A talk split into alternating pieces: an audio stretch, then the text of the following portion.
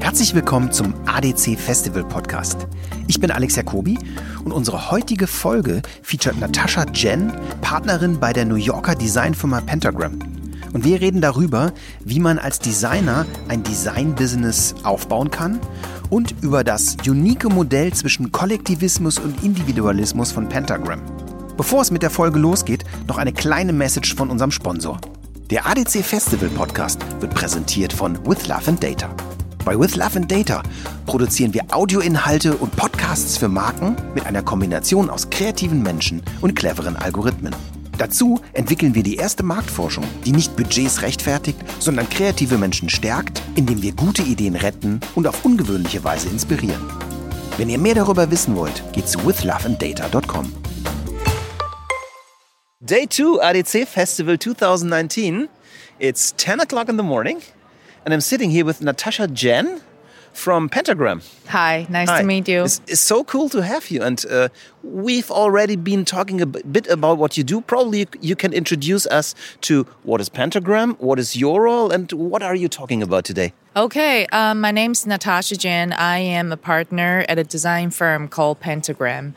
Um, Pentagram is a multidisciplinary design firm, and um, we've been around for 47 or 46 years. Um, I have to look at the the date uh, in which the company was born. Um, we're international. We're based in New York. I'm from New York and London and Austin in Texas and Berlin, um, a smaller studio as well. And um, today I'm going to talk about primarily um, how do you actually design a design business. So Pentagram as a design firm is a design business, but in the recent years, this this term design firm is somehow replaced by the term design agency. So you will have different kinds of um, agencies from digital agencies to branding agencies, so on and so forth, right? So when it's the structure of an agency, it implies certain framework. So what I'm going to talk about is how Pentagram has a very different business model. And that model somehow has lasted for 47 years now and is still going really strong. And the model is very, very unique. Like you can't find any other um, design businesses using the same model. What's so special about your model? Well, Pentagram's model is this very um, interesting tension between collectivism versus individualism. So, first of all, the organization is owned equally by all the partners. Currently, we have um, 24 partners globally. In New York, we have nine. So the partners co own the organization. We don't have a CEO. So the decision making is a really equal collective decision making. However, each of the partner runs an independent design business. Again started out with the five founders right? Um, so it was colin forbes who actually the one who's in the middle who actually designed um, the, the business very, very specifically under this idea of what I call designer's republic, you know. So when we think about a republic, um, the idea is that you have very different entities, and these entities, each one has its own um, governing uh, principles or laws. It has its own particular territory, but then when they're together, they actually form a kind of federal uh, system. And that is sort of very idea that Pentagram was founded um, upon. But the very sort of basic operating principle is that we're, we're independent. We do what we would like to do. It doesn't matter what you would like to do. You can actually go on to brands, really large corporations. That's really great, but you can also design a book if you want to. So with that sort of idea, idea, you can kind of begin to imagine that each partner who has his or her group of designers, well, the sizes of these groups are also uh, different. You know, some partners may have a bigger group, you know, say 14 um, people. Some partners may have a smaller group, say six people. So with different group sizes and very different projects, the profits from each group is different. The story is that the different profits from different groups who are doing different things would then get amalgamated into one total sum, and this total sum would get equally distributed back into the different groups. So here, it turns from a capitalist operation into a totally socialist operation. Capitalist yeah. is easy. Like, yeah. you know, you make your money, I make my money, right? And you can make a lot of money than my, as long as you do your thing, I don't, I do my thing, we're okay. But at Pentagram, we're capitalist, meaning you can do your thing, I can do my thing. We have very different overheads, but at the end of the day, we're the same economically. So that itself is really is is is beyond a business model. It has to do with values. It has to do with this idea of thinking about the others and thinking about the group other than you, right? So you need to actually be okay with all of that in order to become a partner at Pentagram. But in recent years, there's this other term that actually came up. That's the word agency. And I, you know, I, I realized that this term agency um, is not used just in the States. It's used pretty globally. And specifically, there's this new sort of, you know, entity that is called branding agency. And Pentagram is oftentimes described um, in clients' terms as a as a branding agency. And I started thinking about, okay, you know, when when when when I'm described as an agency, I actually had moments of discomfort because I never sort of you know thought of ourselves um, as an organization as a business model actually are close at all to an agency model. So I started thinking about, wow, what is an agency? So here you see that um, there, there are four other agencies that um, they're global and um, we're oftentimes um, competing uh, against them. They're also really dear colleagues to us, right? Um, Landor, Lippincott, Wolff Olins, and here's Pentagram, and they're super union. So uh, some of you um, here may not know super union. Uh, it was called Brand Union, um, and they had a really big, you know, successful office um, in America.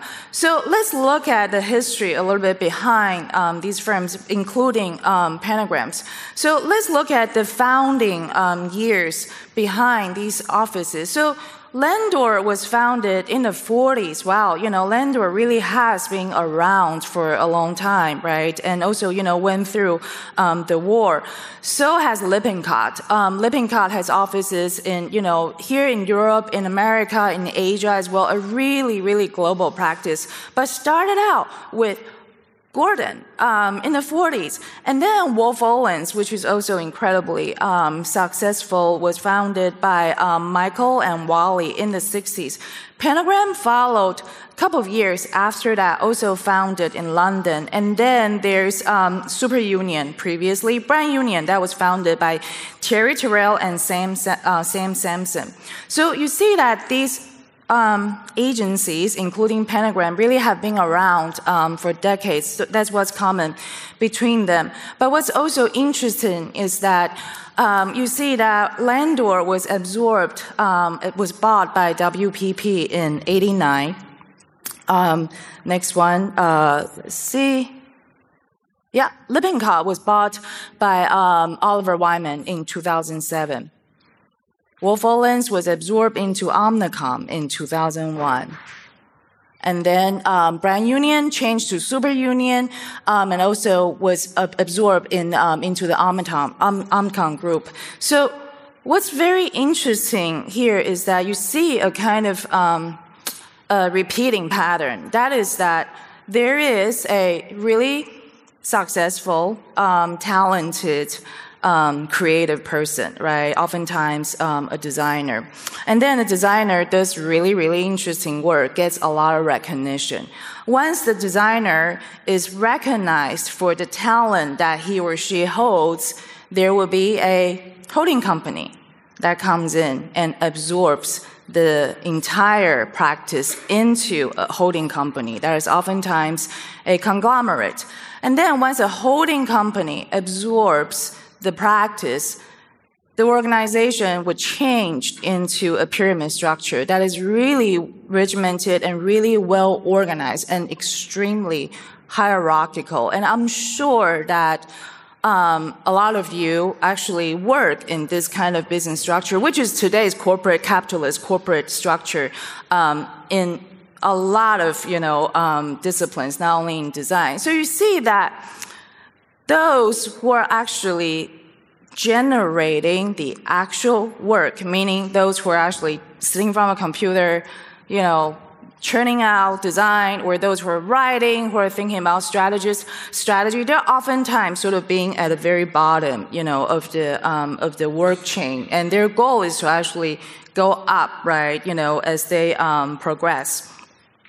But I think that you know what's also oh again going back to this um, business model is that because it's highly predictable, it's very organized, it's structural, you can actually replicate it um, over time and over different locations. And that's why a lot of these agencies have very have um, global presence with many offices in different cities because they can actually take this pyramid and replicate it um, elsewhere.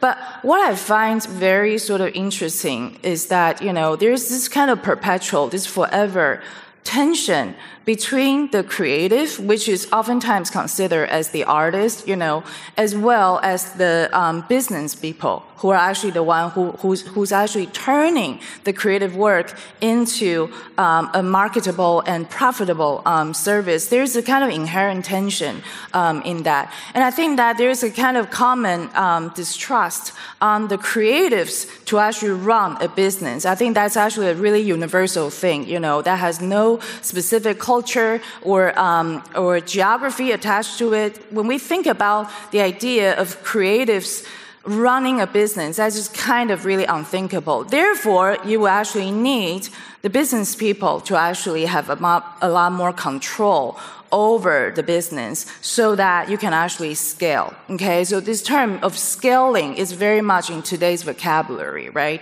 And then what's interesting also is that because the structure, again, my observation is that because the structure is like a really, really hard, just really like a pyramid. Because it's hard, it breaks. It breaks sometimes at the leadership level when a CEO is unable to actually make a profit. Um, the CEO gets booted, or some other layer may actually break. You know, oftentimes is the creatives who are actually at the bottom really feel, you know, demoralized or feel that they're not really being taken care of, so on and so forth.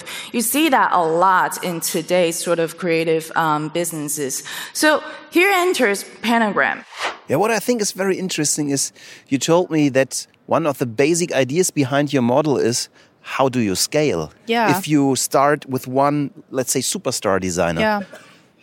Yeah, well, you know, we we're uh, what's what's interesting is that we're not a company that's thinking about scaling in our consciousness. Although we have been growing um, a lot, you know, particularly in the last two to three years, um, our business just very naturally grew. Um, our revenue also grew very naturally, but the company is not designed to be scaled because we don't have the classical corporate model that we have a very sort of tiered structure, right? Once you have a tiered structure, you can take that and replicate that. And by replicating it, you can scale things. But Pentagram is not designed to be replicated. For example, we don't say, hey, let's open up an office in Hamburg just because there are a lot of big corporations here. There are a lot of opportunities there. We don't we don't ask this kind of question.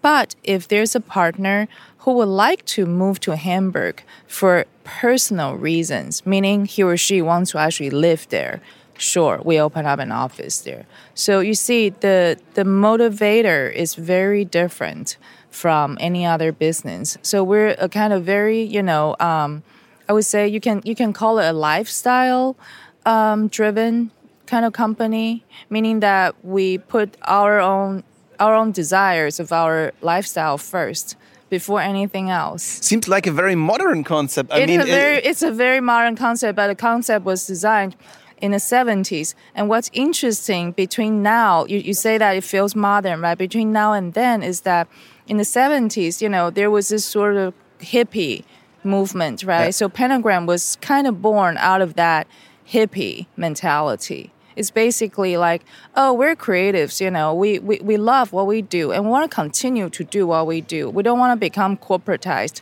but we need to actually also become a business. So, you know, we don't fuck things up. So it's really designed to kind of address these two very different ideas, but then we definitely put personal interest forward. So with this sort of, you know, um, this, this, this sort of um, model, we're able to actually accommodate, you know, a lot more different design talents um, into the organization as partners. So what's also interesting is that each time we kind of bring on a new partner, this sort of necklace also changes its nature too. So, you know, there isn't the same company over and over again. Each time we bring on someone, it changes the entire group dynamics. So it's like, it's this kind of soft necklace that you can actually add more jewels to it. So right now, uh, we have 24 partners. Uh, we just uh, brought on Giorgia Lupi here in New York. Um, last week, uh, data design, you know, really, really exciting. But here you see that um, the company actually grew really, really organically um, over time. Um, starting out with, you know, um, the eight, like 80s was the time when the company really grew. New York office was established in the early 90s, and over time, again, grew very, very organically. There wasn't any sort of, you know, uh, scaling um, strategy uh, in the in, in the business. So, you know, with that, like I I said, our body of work is incredibly um, diverse, and it's not just that you know we do we like to do everything, but I think that it's really a place that really celebrates design and also celebrates the idea of making choices and also the freedom um, of design, which I actually I find really really interesting, and I'm kind of really proud to be part of that um, idea. So this is your way to match things which seem unmatchable, like creativity and business? Yeah. So you know, I think that we we can actually say that this model somehow has successfully addressed these two very different interests. One is the personal creative interest, and one is the business interest. Um, it, it, has addressed it very evenly, and I think pretty um, pretty in a very balanced way. But we're not designed to become a very large company that you can actually open up offices in every city. What I think is very fascinating, uh, this reminds me a lot of how you work when you work uh, with an OKR model. You're familiar with that? What is that? Objectives, key results. This is a business management model like Google and Facebook introduced, uh, where you don't have a classical business plan and you stop telling your employees or people what they should do. Mm -hmm. uh, you show the direction what you want to reach, and then you ask them to contribute on how to reach that goal. Mm -hmm. But uh, this is a lot more flexibility, a lot more uh, lateral thinking, and a lot more bottom-up thinking. And, and and your business model reminds me a lot of that because all the partners can act independent. Yes. And and can follow a common goal. Yes. But don't have to go the same route. Exactly yeah, that's just that's a very basic framework of our business model. Yeah, I think that you put it really, really well. Cool. Cool. Thank you very much. Das war der ADC Festival Podcast mit Natascha Jen von der New Yorker Designfirma Pentagram. Wenn euch die Episode gefallen hat, geht zu iTunes, bewertet uns mit 5 Sternen, hinterlasst einen Kommentar und teilt die Episode mit euren Freunden. Danke und bis zum nächsten Mal.